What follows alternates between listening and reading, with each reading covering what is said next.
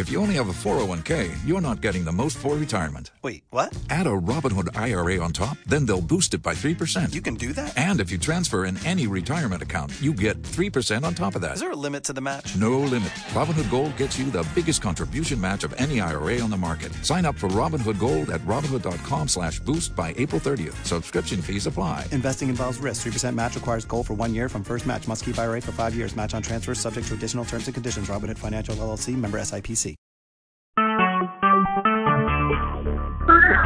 Talk shit. Recorded live. Feel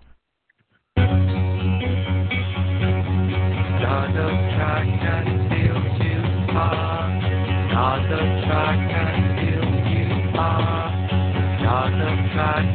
Feel the beautiful people. Hello, everyone. This is a special pre-Monaco edition of Let's Run.com's Track Talk. I'm Weldon Johnson, coming to you live from Minnesota, joined by Let's Run. Dot, Don, Let's Run.com co-founder Robert Johnson in Baltimore, and LRC guru Jonathan Gault in Boston. Jonathan, Robert, hello. Good afternoon. Glad to be So- here.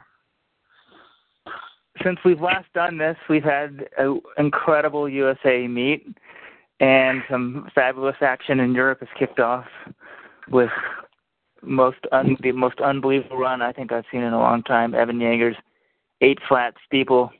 But we're, we're not going to waste too much time looking back today. We're going to look forward to Monaco. It's I, it's become somehow the premier distance event of, of in the world every year. I'm not sure when that happened or how it happened, but it, it's definitely the case. And I, I think this year we're in some for some fireworks. Um, I don't know, Robert Johns, sort of who wants to sort of kick off with some thoughts. Well, I just want to echo what you said there, Weldon. I think that, you know, in, in Formula One racing, the Monaco Grand Prix holds a special place in most of the fans' hearts, and you know, it's just a cool atmosphere. It's a cool course, and I think the uh, Hercules meet in Monaco on the Diamond League circuit has sort of ascended to that level where, uh, you know, the distance runners know that there's going to be, you know, pretty much ideal conditions. It's a cool stadium. It's a really cool place to compete. You know, if you, if you're a Diamond League runner and you see that your event's a Diamond League event in Monaco, I think you'd be foolish to pass up a trip to compete there and stay in such a cool city. Cool city. So, uh, I think it's going to be an exciting meet, and yeah, I'm very excited for it. I just wanted Yeah. to correct the record on one thing on Weldon. Weldon said we haven't had an edition since USA. We did, of course, have Track Talk two weeks ago before the Paris meet. I guess Weldon's been on vacation and visiting all 50 states. Sort of forgot that we worked a couple weeks ago. But uh, Was I on it? My, my brain, my brain must be fried. Um, yeah, the the Monaco meet I went to it two years ago, and it it was pretty special. I mean, that was the meet where Farah ran a 328, and Kiprop was ahead of him. Um, and it was also kind of interesting from a non-distance runner's perspective because the mother of myself and Robert, who without Let'sRun.com would, would not be possible, it was her one and only Diamond League meet. And the highlight of uh, the meet for her was was not the distance action; it was Brigetta Barrett um, high jumping and then singing. I think she sang the national anthem, and then she sang a little like I don't know Aretha Franklin or some sort of Motown music after the meet and did a song and dance. and I remember going up to her afterwards and just I was so amazed with the 1500. And she's like, "Oh, well, yeah, that Olympic champion guy got beat."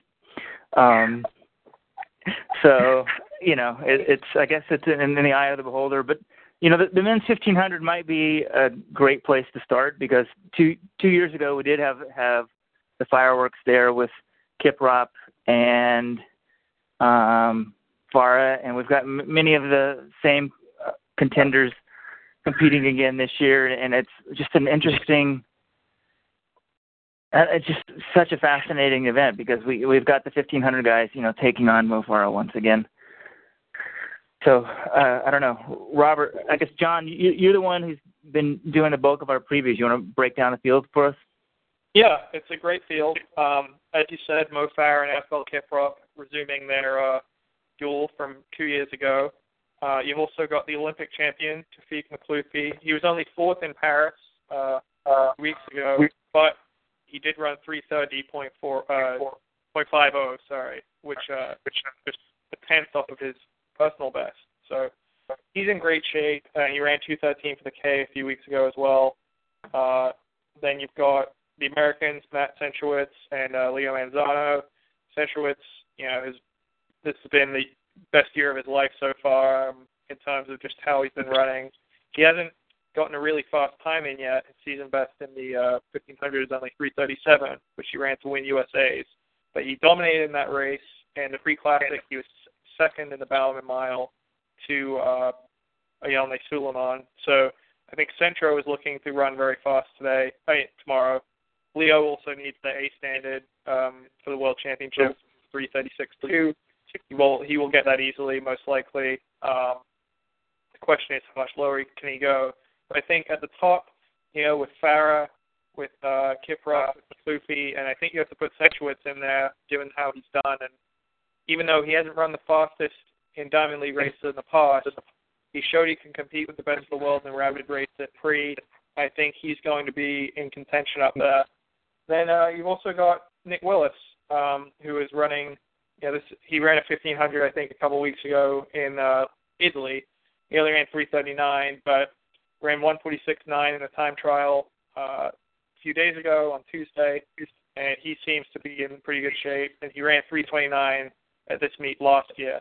So I think you know you throw him, he's always uh, pretty consistent in, in the mix in these things. So I think yeah, it's a terrific field. And what I'm most most interested to see is you know that matchup from two years ago, Farah versus Kiprop, and does Mo Farah at age 32 still have 328 speed?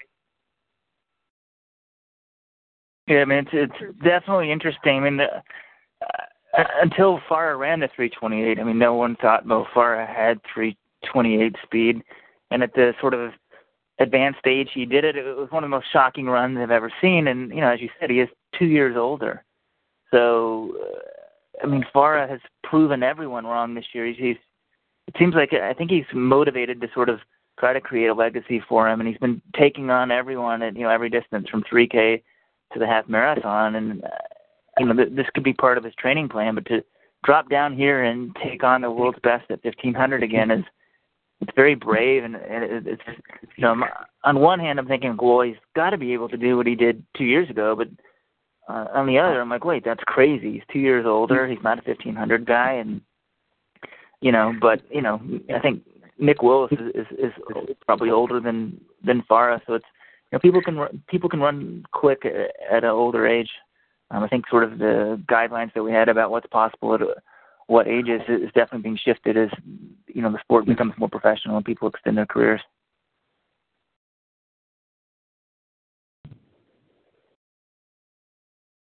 Robert, Robert what are your thoughts you on 15? Does anyone have a pick to win? Well, I was trying to first of all confirm whether Mo Farah is older than younger than Nick Willis. Oh wow, they're within 80 days.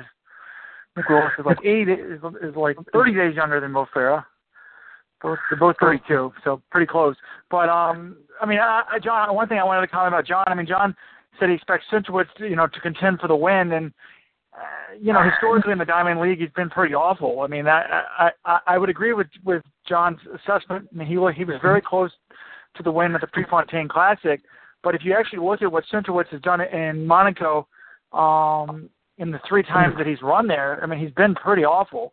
He was um ninth last year, and then um, the year before that he was eighth, and then in 2011 he was tenth. So he's he hasn't finished higher, you know, higher than eighth in the meet. So I mean, I you know the really fast time is the one thing that's eluded him. Based on what he's done this year, you'd think he's ready for it. But then again, he ran you know only a 149 800 last week, so it's kind of you know I, I'm I'm definitely looking he's going to be a big guy that, I, that I'm watching there. Um, and I'm kind of with Weldon. I mean, I, I think that just because Farah did it two years ago, you can't expect a 10,000 guy to run 328. So I would be shocked if in this field if he's second place. Um, but wow, in terms of predictions, that's going to be tough. I think there's gonna start with we should do. I think we should do two predictions. One, you know, I think. Uh, well, for, first, one is what what Matt Centrowitz do, and can can he or Leo get under the 330 barrier? Um, you know, Robert pointed out. I think what do you say? Centro was ninth here in this race, but yeah, he also ran 331. Um, so that was his PR, right? So uh, I think last year Centro would have been hel- been happy PRing, finished ninth.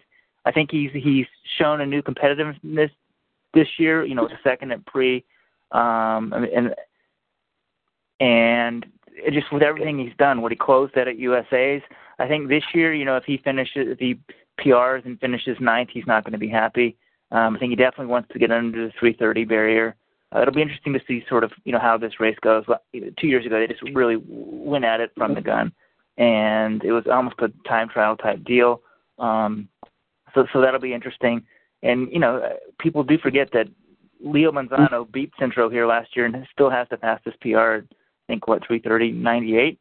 Um, So you know, uh, for me, I you know, I guess I guess we could say what what do we think Centro will do, Uh, or it could be what, who do we think the first American will be, how fast, and then who do we think will win. Um, and I'll start off with, with the American portion. I think Cent- Centro's just. You know the 140. What he, you said he ran for 800. The subpar 800 he ran. Like I'll just totally discount that. Everyone is entitled to a bad race when they first go to Europe. So I think you know if the race is a 328 race, I think he's going to go under 330. I think he will be your, first American. Um, and in, in terms of, of the win, I'm a fan of Asbel Kiprop, so I'm, I'm going to pick him. Monaco's very special to him. Um, he's kind of been staying off the circuit of late, but he always makes a point of showing up here and running well. And uh, there's no reason that shouldn't happen again this year. He's got to be ready for the Kenyan trials in a couple weeks. So I'll, I'll take Kiprop for the win. Um, I, you know, Farah, Centro's got to be able to beat Mo Farah. So um, wherever Farah, let's put Farah in like fifth. That's my predictions. John or Robert? Sure. Um, like Weldon, I'm a fan of Kiprop, but I think it's been interesting this year. I mean, you know, and I think um, I added this to the to the preview last night. But I mean, Kiprop in the past has been running, you know, so fast in May. I think you know, you know, um, you know, he's run three. Was it 329 or 330 in, in May each of the last two years? Um, so you know, this year he hasn't been as fast. Um, he seems to be really peaking towards August. I mean, I think in 2000, 2012 he was in great shape in May, and that didn't do him a lot of good help at the Olympics. So, um, you know, he he had a quote last week where he said he's only 70% fit. So, I'm going to say Makhloufi wins. I mean, everybody, you know, when we were in Paris, everybody was talking about Makhloufi because he'd run 213 for the thousand. Um, and everyone's like, oh, he's unbeatable, blah blah blah blah. He's an Olympic champion, and you know, he was only fourth there, he did run 330. But you know, I, I think it sometimes it takes a 1500 or two to get, you know, to really get ready to go. So, um, I think the Olympic champion Makhloufi will probably be your champ under 330. Definitely think Centro is the top American. I, I don't see any scenario where Manzano beats Centrowitz. Um, I'm going to say that Centro uh, doesn't break 330. That's no American-born runner has ever done that. Um, and then Centro versus Farah, that's tough. I mean, why would Farah beat Centro? Um, I'm going to say like Weldon and Centro beats Farah, but they both run over 330. So I, I, I'm going to say the Nike Oregon Project comes down to earth and runs some, you know, some, some reasonable time. 328 is just absurd. Yeah. Well, terms of my prediction, I and I I don't want to look silly and bet against Mo Farah because generally, you know, anytime you say anyone's doubted Mo Farah this year, I mean, I guess Doha, he did lose in Doha, but he looked pretty dominant. I I still think it's going to be a tough ask for him to win this race. Uh, he, again, he's he's a 32 year old, 10,000, 5,000 guy. I, I it's just hard for me to imagine him leading to Olympic champ, Kiprop and uh, and Makhloufi. So I think I'm going to go Kiprop for the win. I think the guy's a stud when he's you know when he's healthy and in pretty good shape. He just won the Kenyan 800 championships. Uh, I, I think you know he's a pretty good default pick for the win. So I, I'm going to go with him. I think Centro will probably finish. You know, I'm going to go second. I'm going to say he finishes second again because I look at the people on this list, and you know, Makhloufi is some guy as a guy that can beat him. He could definitely he could lose to Abdelaati Iguider. He could lose to Farah, but I think Centro, this is his year. Uh, so I'm going to go second place. Uh, but I'm going to say about 330.3. I think he'll he'll PR, he'll run in the 330, but I don't think he will break 330. Yeah, you just said this is Centro's year, and I think an interesting question, you know, is whether he, you know, whether he'll be ready in a month from now. I mean, he's done so well at the Worlds and and run well when it counted, but he's running so hot so early this year. Still got about another month before the Worlds, you know, more than a month before Worlds kick off. So um, it'll be interesting to see if he can keep this this form going. Uh, you know, past records indicate he should be ready when it counts, but you know that's one thing and also, you know, we, said we weren't going to look back too much, but a real quick thing, you know, you're talking about Mo and how he's doing so well, and well, you know, the 5,000 that he won this year, I think it was at 13:11. Like, I, still can't believe these guys let races go slow where Mo Farah's in them. Um, I don't know when the last time, you know, make it at least a sub 13 race and see if he can win it. You know, it's it's the slower the race, and as long as it's not like a 14 minute race, but you know, I think it just helps Mo Farah's chances, at least in the 5K. He he's, yeah. um, he seems unbeatable anyway, but why not make it a 12:55 race and see what happens? Yep, it'll be interesting. If you're looking at the um, Let's Run, if you read our preview on the homepage, uh, 46% of the people, of the fans, are picking Kiprop for the win. 19% Makhloufi, 15% Centrowitz, and 12% Farah. Um, and then in terms of Centrowitz breaking 330, 39% are saying yes. Um, 50 are saying yes for Centro. 54 percent, well, and 1% are saying yes for Manzano, and 7%, 6% are saying yes for both Manzano and Centrowitz.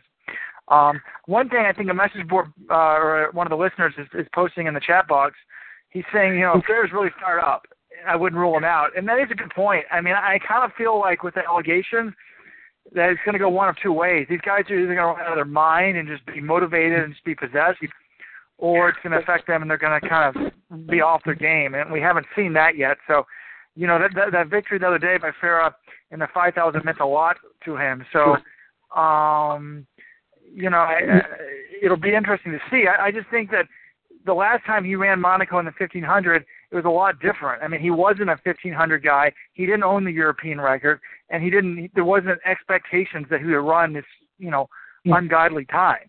I mean, 328 isn't something that even a 1500 star like Kiprop can just go run in his sleep. So it's a lot different now when you sort of have pressure um, and have that time to chase. You know, you go through the, you know, a certain split and you get to 800 and you're 154 and you're not feeling great or whatever. You know, you, you um, it, there's just a different expectation. So, anyways, um, if you're just joining us now, you're listening to a pre-Monaco tr- edition of Track Talk. Um, if you're listening live at 5:21 p.m. on Thursday, you can call into the show by dialing 724-444-7444. Enter call ID 72655. Um, and I think we can sort of bring you in for a question, or you can post a question on the chat box or on the message board. Um, but the 1500 certainly should be great. And you know, the women's 1500. Let's move to our talk to that. I mean, obviously the talk and track and field in different save, circles. We should save that one for last. We got to keep people around. Um, I think we should okay. real quick, real quickly. You know, you said something about the Farah being especially motivated because of the Nike Oregon project uh, and, and investigation, and he, you know, he definitely was pumped after that 5K win and felt it was some sort of vindication. But uh, one thing, you know, that did come out this week was sort of Kara Goucher's uh, almost non-response. Um, here's what she said uh, at USA's. I will most definitely give all of my evidence um, in the coming days, but I feel like, you know, the expression they took my quotes out of context, and when you put partial emails or emails from a 10 email long chain and put one in, you don't get both sides. I understand that if you read it through, it looks like I'm a liar. I don't like being labeled a liar, just like anybody else. I, I want people to like me, but my love for the sport is much stronger than my passion to have people like me. Have you talked to your And so that was Kara, you know, at least giving the impression that she was going to come out with a lot more publicly. And instead, this week, she sort of came out with a statement saying she wasn't going to say anything else publicly, and that anything she did come out with, she was going to share with uh, USADA only. Um, personally, I, you know, I was a little bit, I don't know, disappointed is is the right word in it, but she had sort of raised expectations of of what was going to come out, and then she didn't come out with anything. Um, you know, if you listen to that carefully, she, you know, she said she was going to come out with more stuff. I guess she, she could say she didn't necessarily said it was going to be public, but um, I don't know. I, I just sort of, you know, I, I don't know. Do you guys have any thoughts on Kara and what she said? And I almost kind of viewed it as a non-response response. Well, I, I think that I, yeah, some people were disappointed. I, I wasn't, um, in the sense of, I mean, I think that when people heard she was going to come out with more, people, I think people falsely assumed that meant more evidence of, of doping, um, and that's not really, from talking to some people, um, not what I thought was going to come out. I, I think that it was going to take a more personal tone and provide more of a justification of why um, Adam Goucher was sort of very angry and unhappy. And I think that she probably decided, you know, that the personal stuff doesn't really add anything to doping allegations. Whether Alberto Salazar is a jerk or whether Adam Goucher is a jerk, um, and whether they have personal sort of, you know, hatred for each other doesn't really have anything to do with the allegations. Um, I guess unless you think one of them's just, you know, making it up out of ill will. So I, I think she probably thought it was going to be a sideshow and decided, you know, not to do it on that front. Um, but yeah, you know, I mean, I, I think that as, fans, you know, people want clarity, and I think unfortunately, um, you know, we're not probably going to get clarity on this. I mean, you know, I mean, 2012, um, one of the Turks won the women's 1500 gold medal. That situation still has not been resolved. I mean, we heard that she tested positive, but to the best of my knowledge, correct me if I'm wrong, John or Weldon, we still haven't heard, well, almost in the next Olympics, what, who won the gold medal in the 2012 Olympics, and that's a case where you actually have, you know, analytical positive test. So was it a biological passport? But so you know, I, I think that as a fan, you get caught up and think, you know, I want this to be defined, I want this to be answered, and that's not what we're going to have. Um, so yeah, I can see why you're a little bit disappointed, but I, I think that, you know, do you want this to be a soap opera, or do you want this to sort of let's let the you know investigation go on and see what happens. The thing that I don't like about investigations is, you know, if USADA does an investigation and finds that there isn't anything, they rarely announce or you know, oh, we're not going to do anything. So I, I do think that they would owe that to someone to say, you know what, we've looked into it, we're not going to press charges whenever they're all said and done, so we don't have this hanging over our heads for ten years. Um, you know, they're very tight-lipped on what they're doing. So those are my general thoughts. John, do you have any thoughts? Um, yeah, my main thought, my main thought was the same long, the same lines as yours, which was, which was, you know, what she was going to add is sort of the sort of the drama between Alberto and her and Adam Goucher, and I think she realized that that would basically be akin to airing that dirty laundry.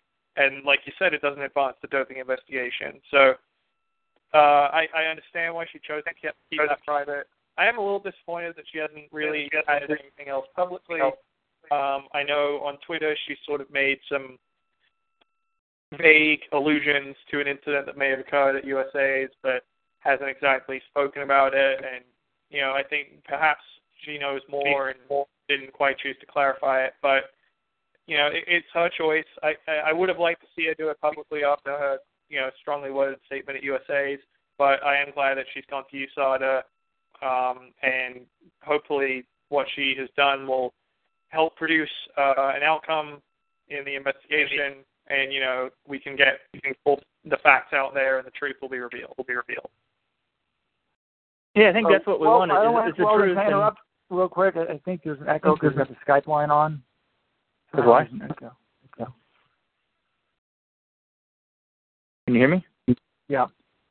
Um, yeah, I I think that's what we want. People want the truth to come out, and if you know, Kara gave the impression that some emails were quoted out of context. And if that's the case, I think that's something that's very easily could have been publicly disclosed and isn't of personal of nature. But you know, she's made her decision, and we'll have to, people have to live with it. Um, so I guess we should let's move back on to Monaco. And uh, I think before we talk about the women's 1500, which is just going to be a tremendous race for so many reasons, you got Jenny Simpson taking on Genzebe Dibaba. Let's first turn to a race with that has Jenny Simpson's training partner in it, Emma Coburn, and that's the women's 3,000 meter steeplechase.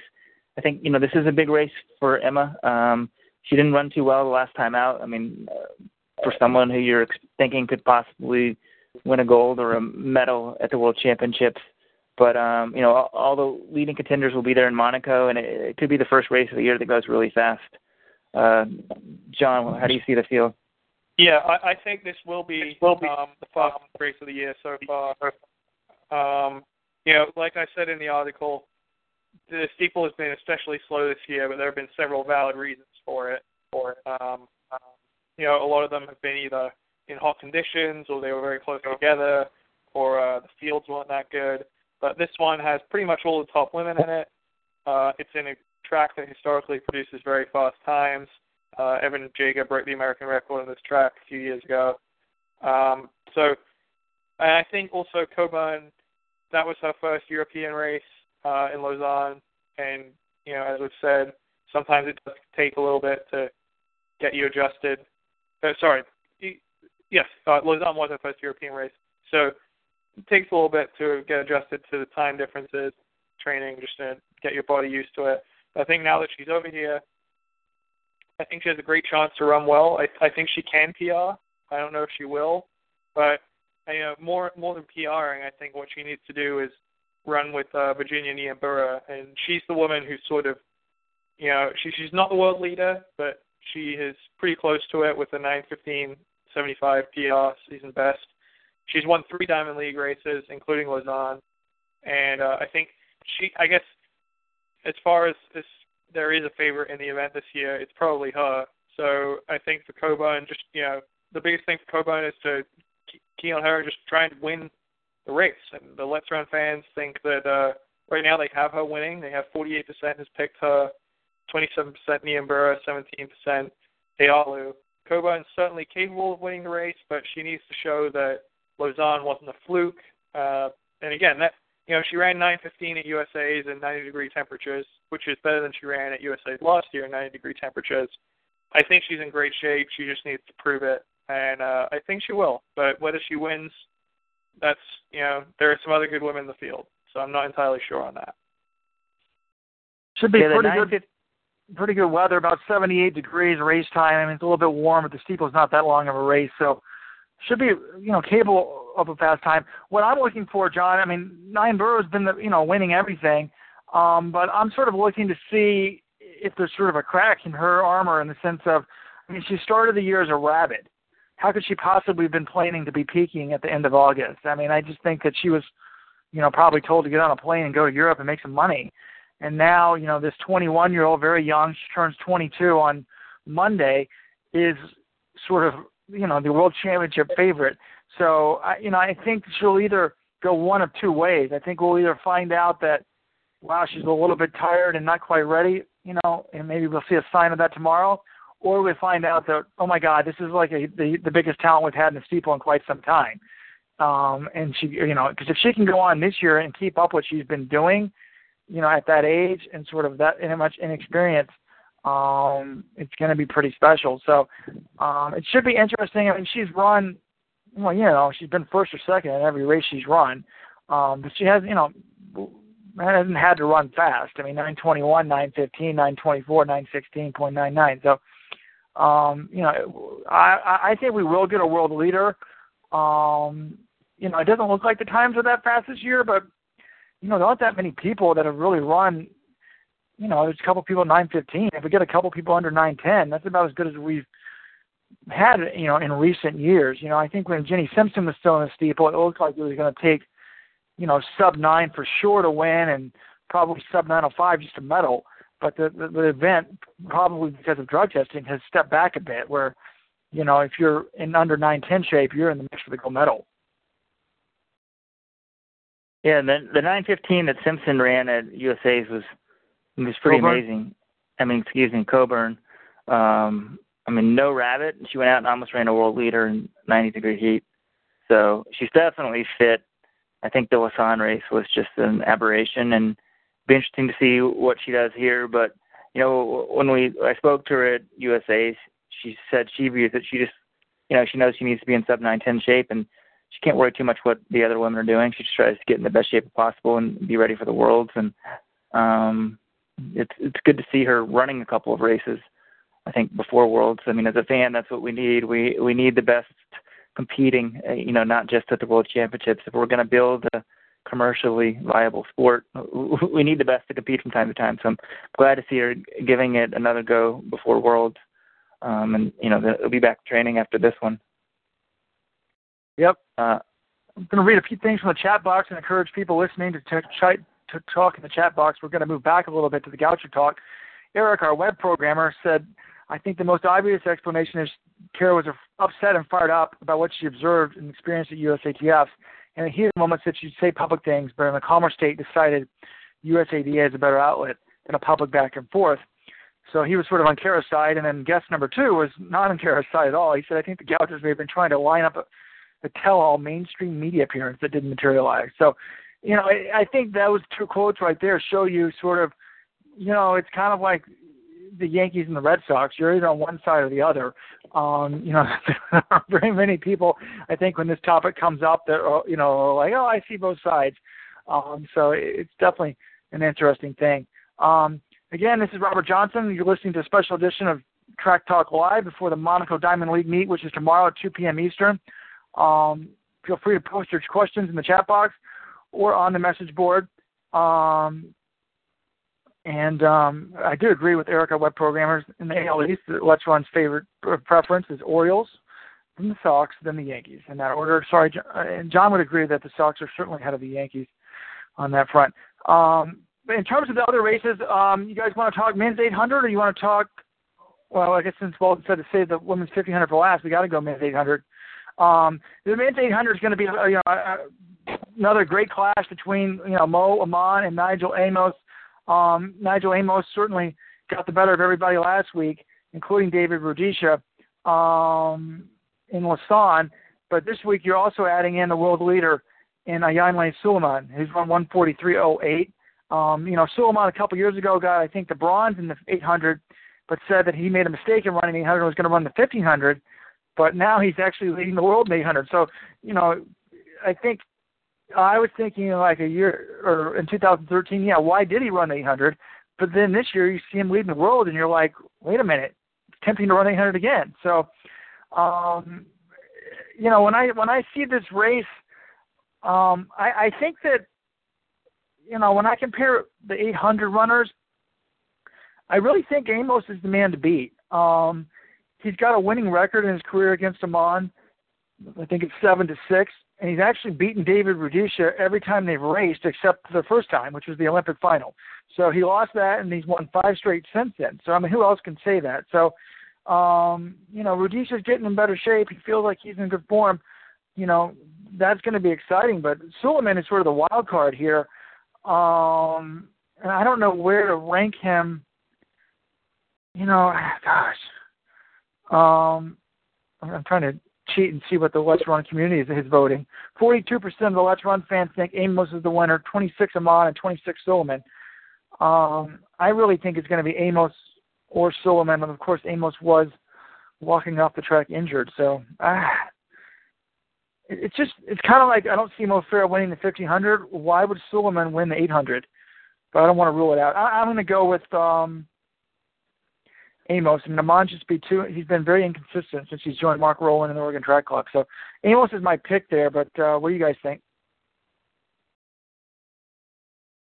I'll take a crack at it. This is Weldon Johnson. Um, it, it what is interesting also to sort of hear the whole Rudisha factor. He's not in this race, but hear guys talk about him. And Aman sort of has the Rudisha mystique, and he's you know, he's in interviews. Something came out this week, and he's just like, I think I can beat Rudisha. He's still focused on Rudisha, and then whereas a guy like, and I think a lot of the people who view Rudisha as a world record holder remember Rudisha 2011, 2012, um, you know, they think of him as being almost invincible.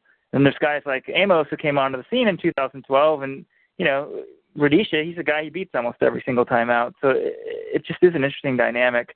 And you ask, you know, how could Souleiman win? Well, he is the world leader, so if you're the world leader, you somehow won that race. Um, but I get the point. You know, you think, oh, a 15-8 guy isn't as fast as a 4-8 guy, and the speed should sort of win out. Um, and you know that winning with a 143.08 was in uh, Barcelona. You know, not a it's not a Diamond League event, but he did get the Diamond League win. Souleiman did get the win in Doha, so he's undefeated this year at 800. Um, and you know that Barcelona race was just a little over a week ago. So uh, you know I don't I don't want to pick the 1500 guy either. Um, uh, the question for me is Amos's health. I think if he's running, he's healthy, but it looked like some sort of possible injury last time out. So you know, is he 100% or is he like you know 98%? I think 98% he, he might get beat here. It should be a tremendous battle between all three. Uh, just since you guys, just since Robert's saying you know you can't pick him, I'll pick him. I'm gonna go Souleiman.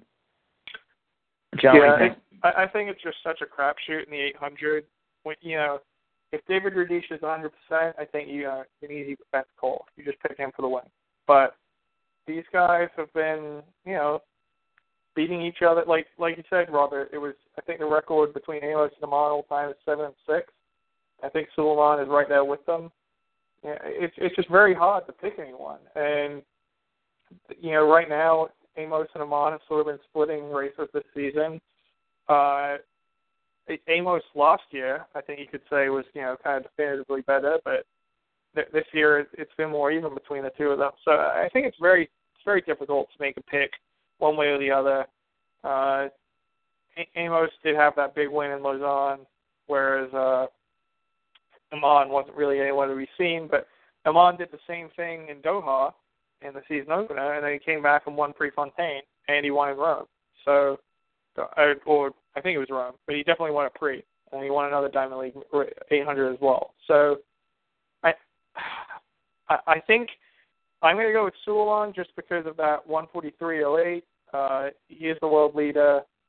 I think he, you know, he's in terrific form this year. I think perhaps even better, 800 wise, this may be the best shape he's ever been in. That was a PR, and I, I'm very excited to see what he can do against these guys. I hope that even without Rudisha in the field, we can get a quick time because I think all three of them could run 142 right now. So uh, I'm going to go Souleiman as well, but I, I don't feel confident about it. But that's what makes this an exciting race. There's three guys who are uh, capable of winning. You know, one more thing about Aman, I was quite proud of the stat that I came up with in our Lausanne recap. I mean, coming into the year, he had finished, um, you know, in the top three, top two of 35 of his last 43 races. Top three, 39 of his last 43 races. So only four races in, out of 43 had he not been top three. And then this year he's been eighth and ninth in two of his four races. So it's kind of weird. But then in between, he had those two great runs. So you know, we're talking, we're thinking about doing this track talk, live talk, you know, regularly, maybe once a week on a Wednesday or Thursday. Maybe start having some guests. I, I would love to have Mark Rowland on as a guest and say, explain that to me as a coach. Like, he's been all over the place. But you know, as a former coach myself, one of the things about the 800 that I would think, you know, Souleiman would benefit in a world when there's a bunch of rounds. I mean, his 1500 strength would come through. And I also think, and this may sound counterintuitive to a lot of fans, I often think that a slower 800 would benefit a 1500 meter guy in the sense of people think, oh, a slow 800, you know, helps. Sometimes a lot of fans think a slow 800 helps people who have a lot of speed, and I think it's just the opposite. A slow 800 helps more of a miler because an 800 guy is going to be tired no matter what when they get to 600 and an 800 because they don't have great endurance you know, so they may only kick it in and, you know, whatever they have, they normally kick it in 27. But a 1500 guy, if he gets to 600 and slow, you know, can really turn on a jet. So, you know, this is a rabbited race. It's not worlds. Um, so I, I would think it would, it would help more of a pure 800 guy. But that being said, Souleiman has the fastest guy. So, you know, it's definitely something you're going to have to watch um, to see. And then I think we've saved, you know, the best race really for last. Whoa, whoa, whoa, one more thing. One more thing here on the 800. We can't skip off the 800 too much. You know, if we're doing this track talk regularly, we need to have segments, and maybe a segment we could have would be, you know, the Where Your Dreams Become Reality segment. And you know, we we can't leave the 800 without talking about the uh, one American in the field, and it's you know not Nick Symmonds, World Championship silver medalist, or Duane Solomon, um, fourth in the Olympics, fastest guy in the last two decades in the U.S. It's Boris Berian, um, who had not run under 148 prior to this year. This year, now he's a 143.8 guy. Um, but you know he did not make it into the final at USA's. That was his last race. He has not raced in about a month, and here he is racing the world's best in the Diamond League final. I mean, in a you know in the Monaco Diamond League events, it, it's pretty amazing story. And you know, I hope he I hope he just takes in the experience, and I'm sure he hopes he has many more Diamond League events in his future. But it'll be interesting to see what he does. But you know, it's his first European Diamond League event. It's on the grandest stage, and I hope he's able just when he's on that starting line to think like, you know, damn, last year I couldn't even break 148. Look at me now. Um, you yeah. know, it, it's also pretty amazing. It shows people say they can't get into meets. You want to get into meets, run fast. You know, this guy had done nothing before this year. He didn't even make the U.S. final, and they still put him in the meet because he's run 143.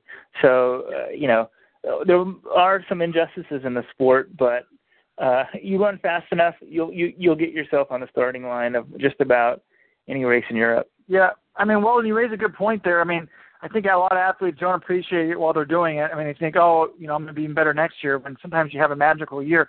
I mean, you would think, given his age and the fact that he's an 800 runner, he'd be on the Diamond League circuit for you know the next five years, certainly through 2020. But then again, you know, I mean, someone like Brandon Johnson was kind of a one-hit wonder. You know, he ran 143 in 2013. He's only managed 146 in 2012, 2014, and 2015. So you don't know, you know, what the future will hold. So you might as well, you know, enjoy it while you can. Um, but this is a big race for him because he was so disappointing, you know, at, at USA's. Um, you know, I just don't know what happened there. But I, I think it's good for him to be in a big environment like this because, you know, he needs some big more big meet experience. He doesn't want to go into the Olympic year 2016 and really sort of the only high pressure situation um, that he's had. You know, his last real high pressure situation was like the USA meet when he didn't do well. So hopefully he can have you know a pretty long summer season here. Um, he doesn't have anything to compete for, so he can probably you know whenever they'll let him in a big race in Europe, go over there and, and take a crack at it. Um, so you know that certainly is something that, that I think all the American fans will be looking at um, on that front. Yeah, I, I think the biggest thing for him is just getting these races, get experience running at a high level because you know you can't really replicate. I think it would have been interesting he probably didn't make the team for Pan Am's because he didn't make the final. But I think it's going to be best for him to get experience running through the rounds because you know he can run. If you got a 143 PR, you can come through in any Diamond League race. You can probably run. You might be able to run somewhat close to that, but being able to do what Nick Symmonds did and run 144 in the final of the USA, uh, there are very few runners who can do that. So I think you know one of the things is get experience in the Diamond League circuit, races like these, but also you know run USA indoors next year. Like, see if there's some other championship where you can run some rounds because I think that is the other thing. He didn't get running in college. He ran one year at Adams State and then uh dropped out. So, or yes, I don't. Ineligible. Good point, John. I, I don't think running rounds at the D2 Nationals is quite the same as running them at the USA meet. Um, one thing, maybe if if I was his coach, you know, if I was Brenda Martinez's husband, I would try to replicate. That, that's a really good point, John. You could try to replicate maybe the rounds by you know, running a Diamond League meet on a Thursday and then finding some more some more secure meet on a Saturday or Sunday, just to practice those two races hard, you know, within the span of two or three days. Um, I do want to make one correction. I think Weldon, if I heard him right, said that Nick Symmonds had run the fastest time in two decades in the U.S. in 2012. Weldon he said Duane Solomon. Yeah. Oh, Duane. Yeah. So at the Olympics, both guys ran 142, but Duane was fourth, 142.82, and Symmonds was fifth, 142.95. Um, so I don't make mistakes. It would, have been the first public mistake on Let'sRun.com for me. Yeah. Just kidding. Um, before we turn to Mike Rossi talk, some of you guys want us to uh, answer a few questions about Mike Rossi, and uh, we'll, do that at the end. Um, we, do have one premier event left, and that's the Women's 1500. If you, uh, also, if you want to call in and talk to us uh, about Mike Rossi or anything, uh, this is a special pre-Monaco edition of Let'sRun.com's Track Talk. You can call in seven two four four four four seven four four four, and then once you've done that, enter code seven two six five five. Um, that information's at the bottom of the chat box if you're on the TalkShoe uh, page. Um, if you'd like to call in, but uh, let's let's turn to the women's 1500 and this. You know, it's like I don't know. The world's come early because you may not even get this race at the World Championships, but you've got the normal culprits in the women's 1500. Uh, you know, Jenny Simpson of most interest to American fans, but the people who you thought would be gold, who could would be contending for the gold, and then you have Genzebe Dibaba who just ran a 354 and said that came out today and said like, yeah, she, that wasn't too hard for her, and she thinks she can run faster. I mean, it's like women competing on different planes, and if she just goes out and runs 352, she's going to beat everyone by four seconds. I mean, it's unbelievable that sort of it could almost be, um, I don't know, parallel universes going on. Uh, John Robert, who wants to take a stab at this one first? I'll, I'll take crack at it. I think what's interesting to me is uh, does uh, Dibaba and does their coach Jama Aden, do they take this race as sort of a a preview of the World Championship final because you've got a World Championship final quality field, and the way I see it, Dibaba can either do it one of two ways. She can, you know, run a traditional 1500 and just try and outkick people, maybe with a, a longer kick, or she can just try and run it from the gun, try and do exactly what she did in Barcelona, and just have the confidence that no one else on the planet can run 354, and that if she even comes close to that, she's probably going to win. So I, I think, you know, she she's been pondering whether she's going to do the double in uh, Beijing, and it's it's it's possible. The 1500 comes before the 5000, um, or the the final wraps up for the 5000 prelims. But you know, what I want to see is is you know, do you think that this would make sense? I guess what I'm asking you to preview the strategies she would try and use in the World Championship final, um, and give people a look at what she's capable of. Well, I mean, having read the the if you go to the website and read the IAAF press conference highlights, and it's clear to me. I, I thought you raised a good point. I mean, you might want to practice what you do at Worlds, which is a non-rabbit race. But since there's rabbits, it's clear to me she's just going to try to run as fast as she can. I mean, I was shocked by that quote that she said today. I mean, she said, you know, last week I ran 354 and it felt comfortable. Tomorrow I'm looking to run faster. I don't know how much faster, but I'm going to go for it. So, you know, I think that um, who was it in that uh what uh you know it's like um excuse me uh Duane Solomon in the USA she said what she's going to do and I you know I think she's going to go for the gray zone um which kind of you know she's not trying to hide anything it looks like um so I don't know if that's, that's necessarily think if that's the best strategy um for worlds I mean I would want to see how I could do off of a tactical race I mean I always felt like that was one of the problems Alan Webb had he never runs really slow tactical races. Every race is rabid in Europe. I mean, to me, it's boring. But you know, I was just shocked by that quote. I mean, did, did you guys watch the YouTube video of her running that race? I mean, when I watched it, it looked so fast to me. It looked like she was sprinting the entire race. Now, maybe it was the fact that she won by like, was it 16 or 26 seconds? It was something absurd. so, um, but it looked so fast there. So when she said it felt, you know, relatively easy or comfortable, I mean, that was amazing to me. And then when you read the actual article, she said she's really changed her training. And this sort of gets to some of the things that I've said. I mean, I heard a couple years ago from a top agent. He's like, look, I really don't think that the Ethiopians know how to train for speed. He's like, they're not familiar with the middle distances. When the coaches do it, you know, they, they um, do way too much speed work and burn them out. So this year, she said in this quote, she's like, you know, I feel like I, I found out that I have a lot of natural speed. So she's been focused just on her endurance work. Um, I've totally changed my training. I already have natural speed, which I don't need to work on. So I'm training, been working more on my endurance. I wanted to train more for the outdoor season than the indoor season. So she's found that she has great natural speed. She can run the 1500. I would keep training like that. I wouldn't change a damn thing. I wouldn't even try to do speed work before Worlds. All she has to do is be in the shape she's in right now. You know, she can use these races as speed work. Um, so it, it, it's fascinating to me. I mean, I, I'm very excited about this race um, considering someone hadn't run under 355 and since 1997, it's hard to predict that she's going to keep getting better. I mean, it's kind of like when Evan Jager was going to that Paris meet. I'm like, well, he should run an American record, but I don't want to predict it. Well, tomorrow, God, I mean, Can we see 352? I mean, she ran 354.1. It wasn't like it was high. So she only has to improve by 1.2 seconds, and we get a 352. I mean, in that last meet, it was run basically on the equivalent of a high school track. There was no stadium blocking the wind. Uh, I, I'm going to go crazy. I, I other other ones I downplayed at times. I'm saying 352 tomorrow. I mean, this is really, to me, potentially historic.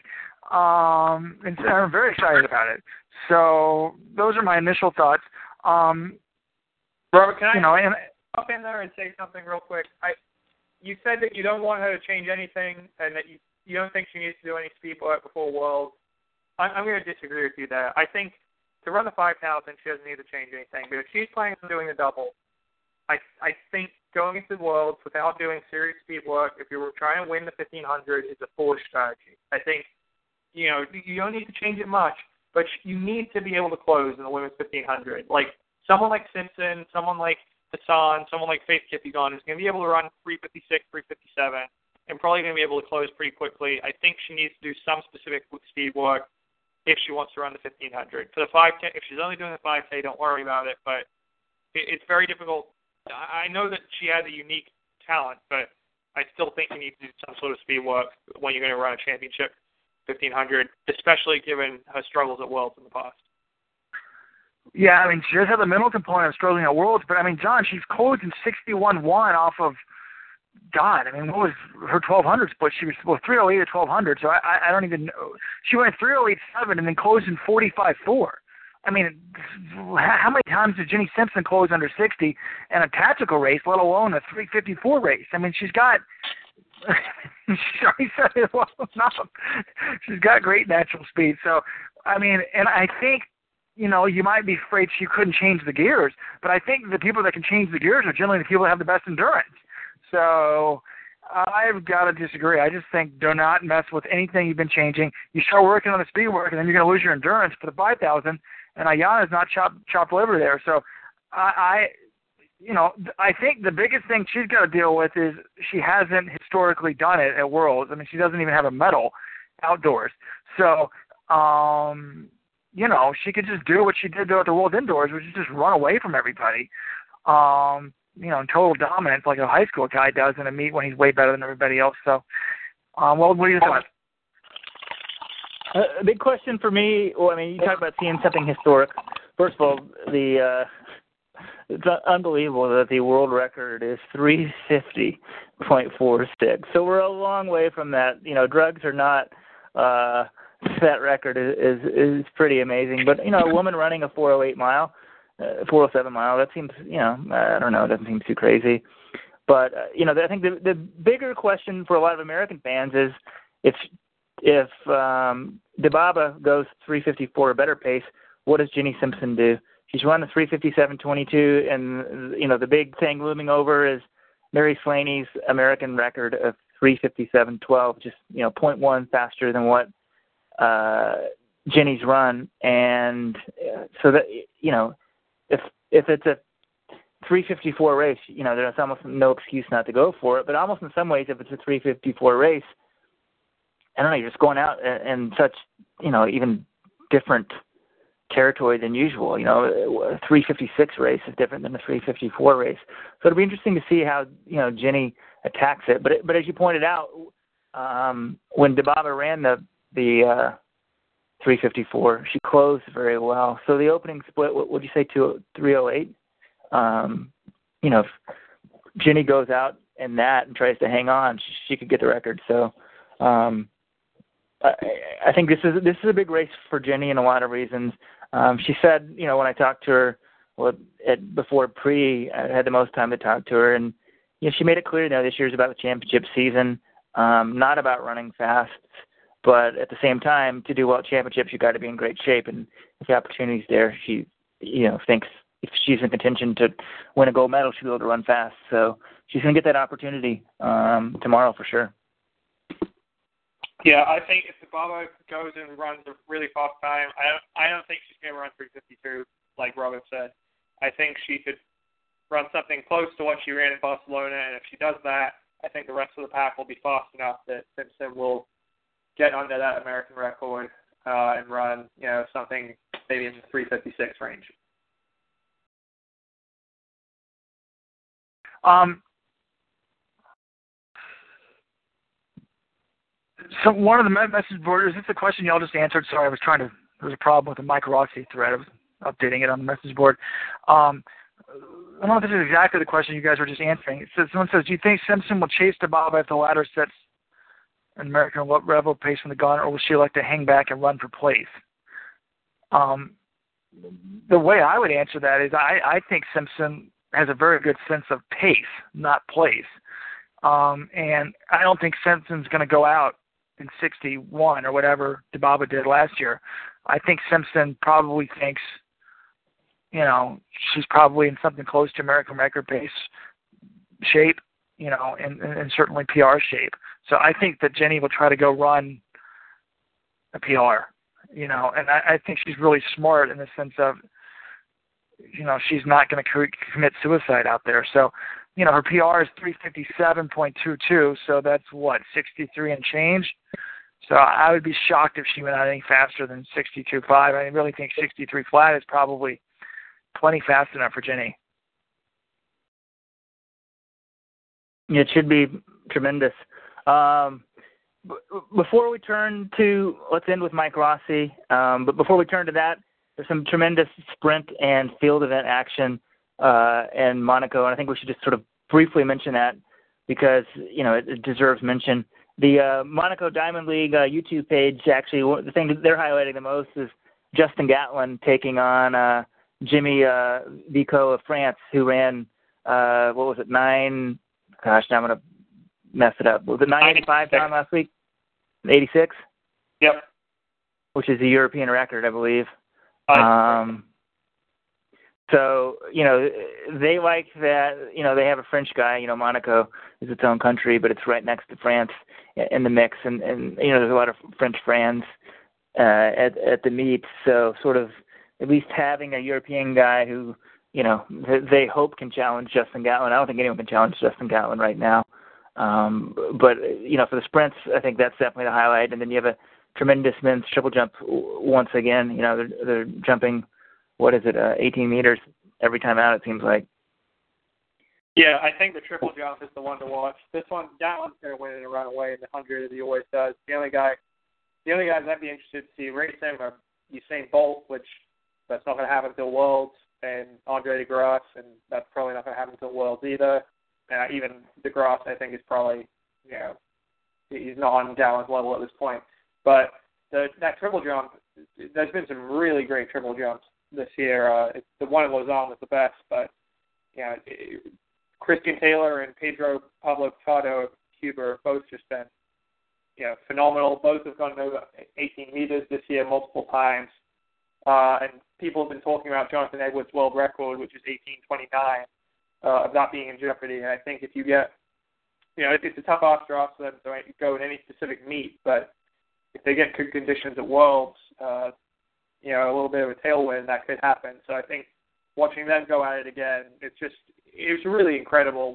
When you see a long triple jump, you know, it's almost they're going almost 60 feet in in three steps, which is just it's crazy. So uh, that's one of the events that's just awesome to watch, and uh, I'm going to be looking forward to another rematch between those guys. And you've got Marquis Dendy and Omar Craddock, Craddock in this one as well. And Dendy was the NCAA champ, Craddock was the USA champ. So uh, two more great competitors in this field.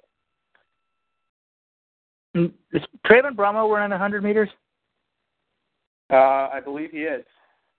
I think that's an interesting component. You know, I think Gatlin's still head, you know, head and shoulders above above him as well. But it'll be interesting for the American fans, and you know, if he he's a what is he? I think he's 20 year old kid. I mean, he looks like a kid, and you know, he's like as talented as Justin Gatlin was. One thing people do forget is how talented Justin Gatlin is, and you know a lot of speculation with his past about how can a guy this old be doing well, and his coach is a convicted drug cheat as well. So a lot of people naturally wonder, like, is he on something? Um, and to to give Justin the benefit of the doubt, he was the NCAA 100 and 200 meter champion as a freshman and a sophomore, uh, which is just totally amazing.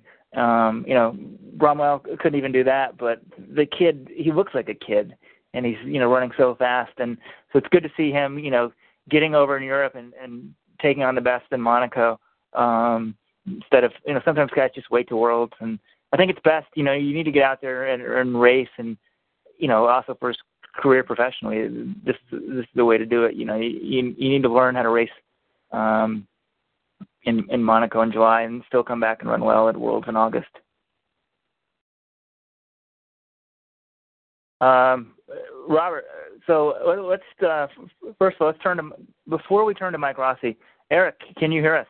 Can you speak? About to bring on L- LRC web guru Eric Westland. I don't know if we have to unmute him. If he has to unmute himself. I've unmuted he, him. If he has to unmute himself. Eric, are you there? We're gonna let, we're gonna let people um, answer web technical questions about what's wrong with the website. Um, All right. Sorry? I, I had I had muted myself, so I didn't burp on the air or anything like that. Um, Well, wel- Yeah, so- welcome everyone. This is the, the brains behind the organization.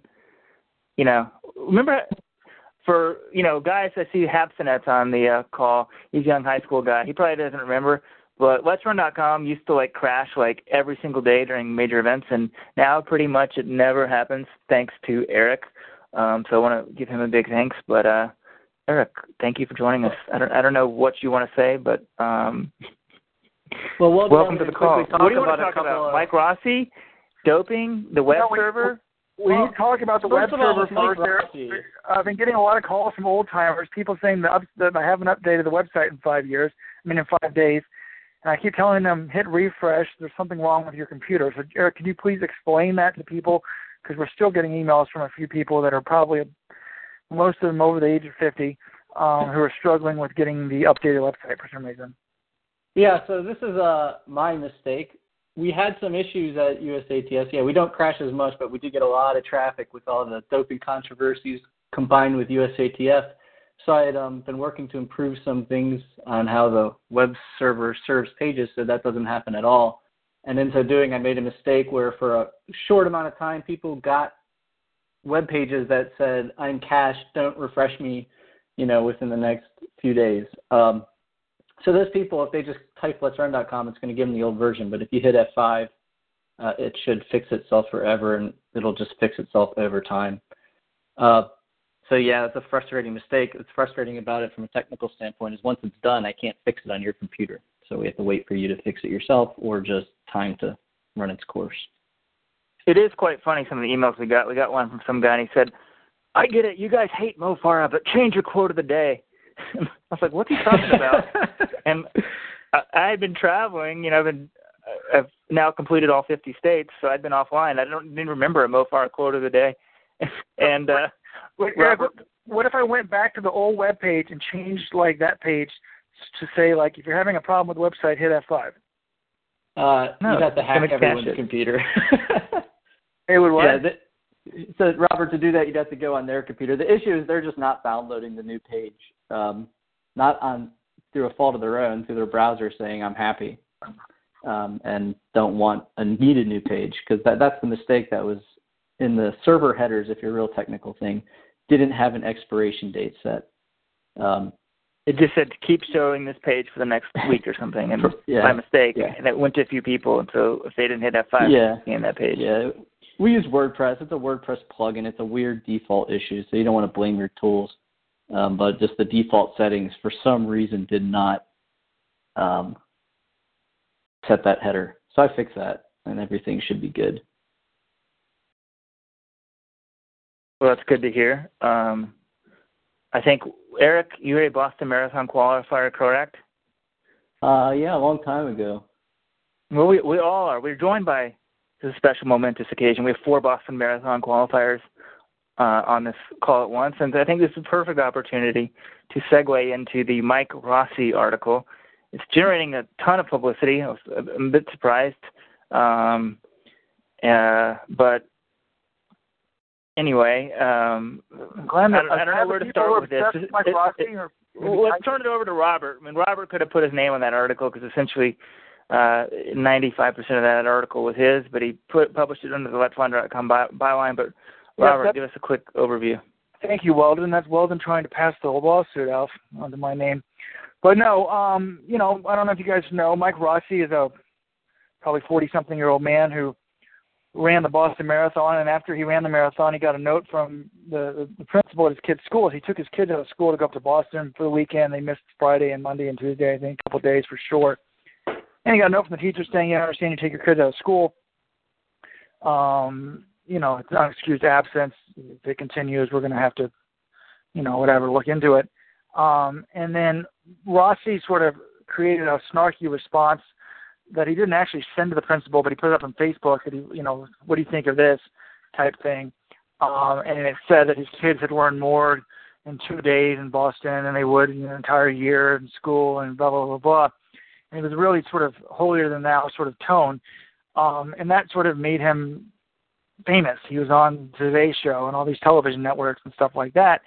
And you know, a couple people looked into it uh, and were like, "Wait a minute, how did this guy qualify for Boston? Because everything else he had been running didn't indicate that he was capable of running anywhere. He, he qualified at the Lehigh Valley Marathon last year with 311.45, when everything that he had been running a 21.52 um, 5K, a 140. I mean, his half marathon PR is 140.42. So how do you run, you know, a full marathon significantly faster than that?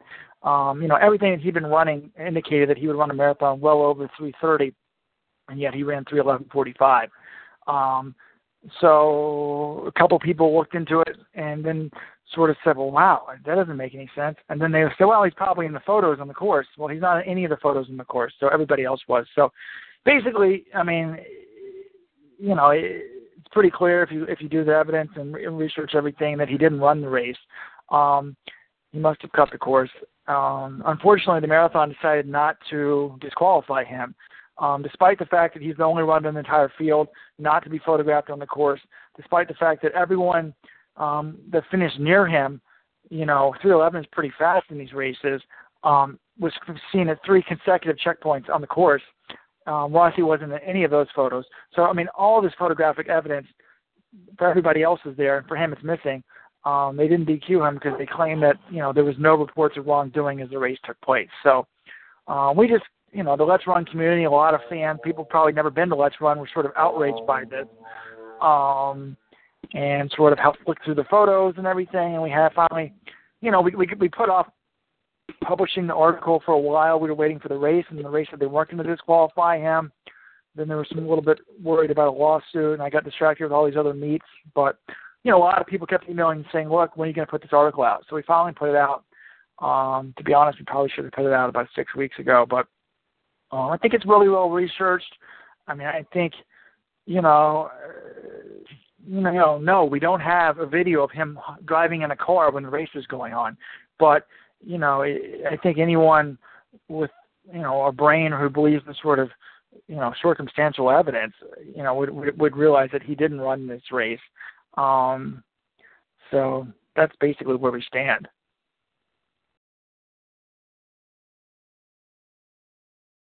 Yeah, it's amazing also sort of, you know, the outrage. A lot of people are really upset with Mike Rossi, and uh, we should have had 1.1 on the call, employee 1.1, Steve Soprano. Um, and so a guy like, I mean, Mike Rossi is not at the level of Christian Hesch, but I think a lot of people understand why maybe, let's say, you know, Usain Bolt has not been po- tested positive, but someone like that, the top person in the world might cheat because – oh, they can be an Olympic champion, but they don't understand why someone below that would cheat because that's closer to why they run and compete and just to you know give it your all and be the best. So Christian Hesch a few years ago, who was you know a USA Nationals runner, Olympic trials runner, who was caught doping, and the outrage against him, well, I swear it was bigger than if um, you know Mo Farah, or Usain Bolt tested positive. positive, and Mike Rossi. People, you know, this thread's got I think how many posts on it now? Um, I don't know, over like 2,000 or something. A couple of thousand photos and posts, which is pretty amazing because when we were going to publish it six, almost seven weeks ago, it only hit 3,800. So I haven't even been really on the thread since then. I don't know what people have been talking about because it was pretty much, you know, I mean, to, to I think that people that really understand running, I mean, when you're talking, you know, the difference between, you know, I think someone who doesn't run between a 3:30 marathon and a 3:10 marathon, oh, only 20 minutes well, 20 minutes is, is almost a minute a mile. I mean, you know, it's 15 seconds a hundred. It's four second. It's 15 seconds a lap on the track. It's four seconds a hundred. If I if I could be Larry Rawson, I mean, it's such just a gigantic amount. And then, you know, I think a few people said, well, when I first started running, I improved a lot. But the thing that's clear about Rossi is this guy raced all the time. Um, Right. And sort of everything was very consistent in what he was racing. I mean, he was sort of projecting out at sort of 60, 65% of his age group, you know, projecting maybe at a 330 marathon, 330 to 340. Um, and then all of a sudden he runs 311. So, um, which is just way, way, way out there. So, you know, it, it's definitely an interesting, you know, thing. And I think I got interested in it because I just, it was bothering me that people don't understand running, you know, and, um, the thing that was frustrating to me was Mr. Rossi said that, you know, that he had evidence that he he ran it, and that he would provide it, you know, if Lehigh Valley, you know, once they you know made their decision, or what, I think once they DQ'd him, well, they didn't DQ him, so he hasn't provided it. So I've talked to his attorney. Um, he says he has photos of him on the course. Well, you know, if you have it, give it to me. And I've asked repeatedly for it, and they wouldn't give it to us. So, um, you know, and then it's sort of like you know, how do you prove that someone didn't do something? Well, I, you know, I think really what I said in this article was, you know, given the lack of, of him showing up in any of the photos, you know, and there's basically a continuous photos at three different checkpoints. Um, the lack of his PRs in any of these races. Um, this is the fact. This is a guy that trains with a GPS watch. You know, it'd be pretty easy for me to prove that I ran this race time or, or was capable of running this time. I would have training partners. You know, he should in practice should be able to run a 20 minute 5K in practice with his buddies. Um, they should come out. You know, I'm sure when you guys ran races, you had friends on the course that saw you at the 18 mile mark or took a photo of you. Um, you know, he said he had his phone at the start and then he t- turned it off. Okay, well, let us see the GPS, you know, data for your phone. So, you know, it, it's, you know, I think that just people have, you know, we don't have evidence of him cutting the course, of him driving on on the course. You know, no, but he hasn't provided a shred of evidence saying that he's sort of indicated of you know that he's capable of it. So um, you know it's an interesting case. You know one one thing I said on there is okay, you know prove to me that George Washington didn't watch television. You know, you, uh, oh I did it. You know Mike's like I ran the race. Prove to me I didn't. Well I can't prove to you that George Washington didn't run and watch television. I mean maybe he invented it and just didn't tell anybody. But there's no evidence at all that George Washington ever watched television. So I, I would put that in terms of the only evidence that Mike Rossi ran this race is that he showed up. His chip was timed at the start, and he showed up in the photos finish. Um, so, I think what's I think the, interesting the about Rossi a lot thing of is a testament to the Let'sRun.com community. I mean, Robert spent a lot of time writing the article, but it wouldn't have been possible without sort of the wisdom of the crowds of all the LRC regulars and people spend a ton of time. I mean, it's one of the photo checkpoints, you know, one guy went through all of them and put it into a GIF, and it's on YouTube now. I mean, you can read the article; it's pretty amazing. Made a show, you know, how pretty much every single person um, else in the race showed up at the photos except for this one guy. Um, and, and you know, the sad thing for me is, you know, Mike Rossi wants to have talks about wanting to, you know, teach his kids a lesson. And I mean, maybe the type of person who would do something like this could never do this. But I think the real lesson would have been to you know show his kids that you know he made a mistake, and we're all we're all human, um, and we all make mistakes, some bigger than others. But you know, I think one thing you know, sport shows us it's a reflection on life, and you know, we used to have the uh you know what the Lance Armstrong building at Nike and what other buildings do we have it Roger Clemens and you know even now we've got you know got the Alberto Salazar building and um, I think if we if we and we keep making buildings after people, you're going to be disappointed. We're all humans. We all make mistakes, and I think that would be a much better lesson to, to for his kids to learn. You know, when you make a mistake, you pass up to it and move on. And you know, I wish that's what Mike Mike had done, but instead, you know, he's still in denial mode. And one question, Robert, a lot of people have is you sort of issued this ten thousand dollar challenge, and people being Let's Runners, they've noted that they think the uh, 5K portion of the challenge is a, is a bit easier. You want to comment about that and, and say whether you'll actually pay up? Well, I just don't think he's going to be able to hit the challenge. I mean, I, I, if, in case you're not familiar with what we're talking about, um, you know, we said that we would give Mike Rossi ten thousand dollars if he ever, if he could run just a Boston qualifier. We're not talking 311. We're talking 325. So we're giving him almost 14 minutes off of what he supposedly ran. Um, we also said we give him ten thousand dollars he broke 70 minutes in a standard 10 mile course or 20 minutes for 5K. So 20 minutes for 5K, um, you know, according to McMillan, is a 3:14:53 marathon. So I I don't think that's anywhere close to what he's shown that he's capable of. So um, I'm not too worried about that. Um, you know, I, again, I don't think that he ran the race. I'm very extremely confident. If this was a criminal case, I would definitely feel guilty. Um, you know, to me, there's no reasonable doubt. Um, and it sort of bothers me how people view evidence. Um, you know, it's like, uh, anyways, it's just sort of well, it's very statistical in nature, I guess. Yeah, and so I, the answer is yes, we will pay up. Um, Robert's known for making these kind of crazy, outlandish bets, but if someone calls us on one of the bets, um, we will uh, pay up. Um, if you're just it, you know, now, the, uh, we got good news. The Mike Rossi thread is back on the forum. Apparently, the first post had been deleted from the forum for like three weeks. Someone said. So I don't know how that's possible to happen, by the way. So somehow the thread was still there, but unless you knew the thread number, you would never see it. So I don't know if people got tired of it having it on the homepage as well and did that or something. But um, you know, anyways. But people talk about uh, confessing their mistakes. Well, then I, I, w- I will. I think we should confess a mistake in the sense of the Mike Rossi article has only been up for a couple hours. It's basically got close to 400 Facebook likes and tweet retweets or tweets, whereas the Monaco preview only has two. So the Mike Rossi story appears to be 200 times more popular than you know our Monaco preview. So we probably should have devoted the entire um, track talk to the Mike Rossi story. So we apologize to our fans for not giving them what they want, but it is our show. And I also should personally apologize. I did talk about the Nike Alberto Salazar doping allegation. I've been getting it, going through an email or going through a debate with somebody who says I'm unqualified to talk about that matter because I once gave Sudafed to one of my athletes at Cornell. So I will confess, everybody, this is a doping confession by Robert Johnson. An athlete that I coached at Cornell did indeed take Sudafed. Um, so, John, Robert, uh, Eric, you still there? Any, you know, this is. I think we should wrap up now. Anyone sort of have any sort of parting thoughts on Rossi or Monaco? Uh, Eric, I'm kind of curious to see what you're actually most interested in, just in the running world in general.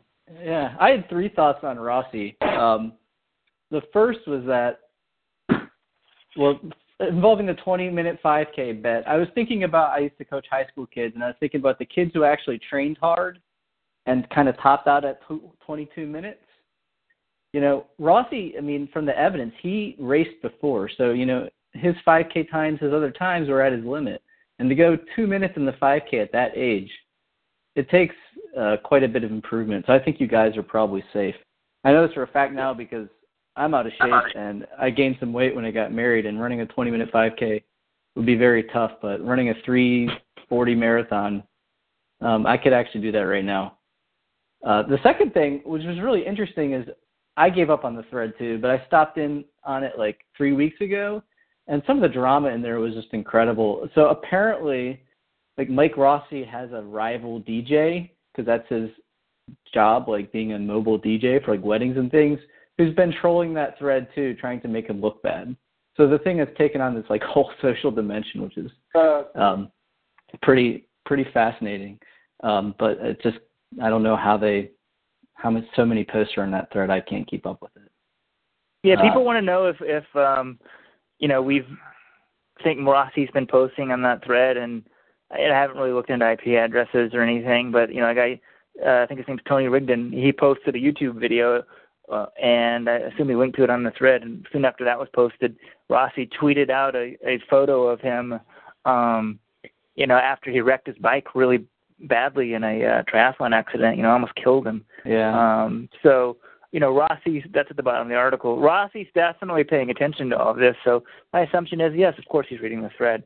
Um, you know, and his lawyers sort of threatened us with legal action if if we published it. But uh, you know, the best defense versus libel slander is the absolute truth, and we more than gave him his opportunity to clear his name, and the evidence is just beyond overwhelming. Uh, anyone who who is a serious runner, um, one knows that you know the improvement he's talking about is is just not really feasible, and then throw that on that he's the only guy who doesn't have photos in the entire race, and it, it, you know it's about you know one out of about 10 million that he that he somehow ran that thing didn't show up in the photos. So we were talking about alternate universes earlier. Um, you know, maybe if Mike's in one of those, he, he somehow did the race. You know, the thing that interests me about the story is just how passionate people are. I mean, I, I kind of, I don't know if I'm energized or upset. I mean, people. I, I wish people were that passionate about the doping fight in our sport, and maybe are maybe people are. Maybe that's why the sport's not as popular. I mean, people are outraged that this guy cheated in his marathon and ran, you know, cheated about that. Well, I think that shows you why our sport is really struggling with credibility because nobody believes the performances. I mean, when I when I talk to you know John Kellogg, who was Weldon's and I's coach and sort of our inspiration for this entire website, it's like when I talk to him about pro running, I'm like, oh, do you think X runner can do this? He's like, do you think any of these times are clean? I mean, he like he's become so jaded.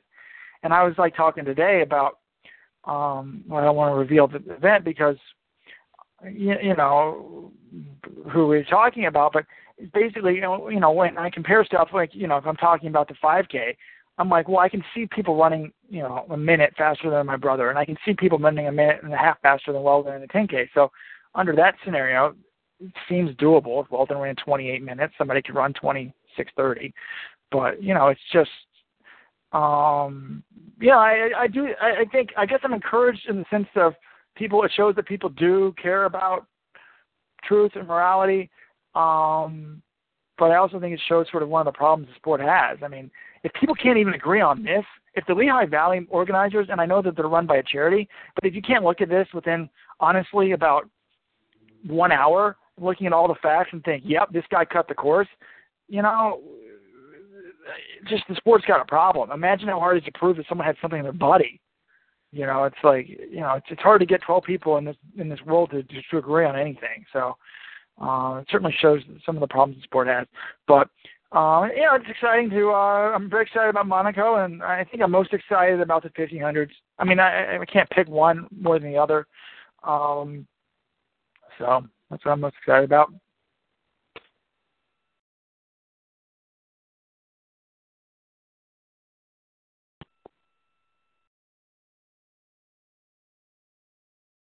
Anyway, I had you guys on.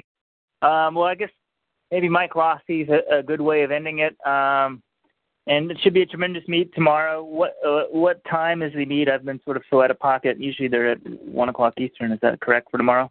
Two o'clock Eastern two o'clock Eastern.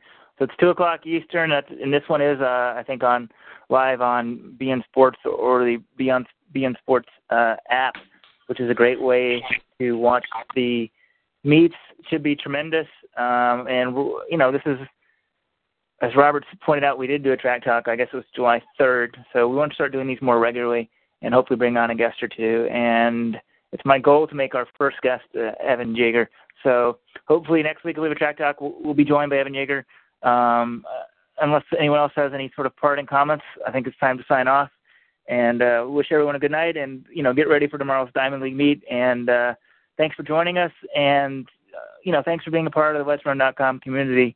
You know, the community sort of outed Mike Rossi, and that you know, people sort of can be critical of the community, but it's like any other community. It's, it's got its problems, but there, there's just so much good in the community, and people are so passionate about the sport we love. So I just want to give a shout out to everyone for doing that. Um, until next week, this is Weldon Johnson signing off. Thank you, everyone, for joining us.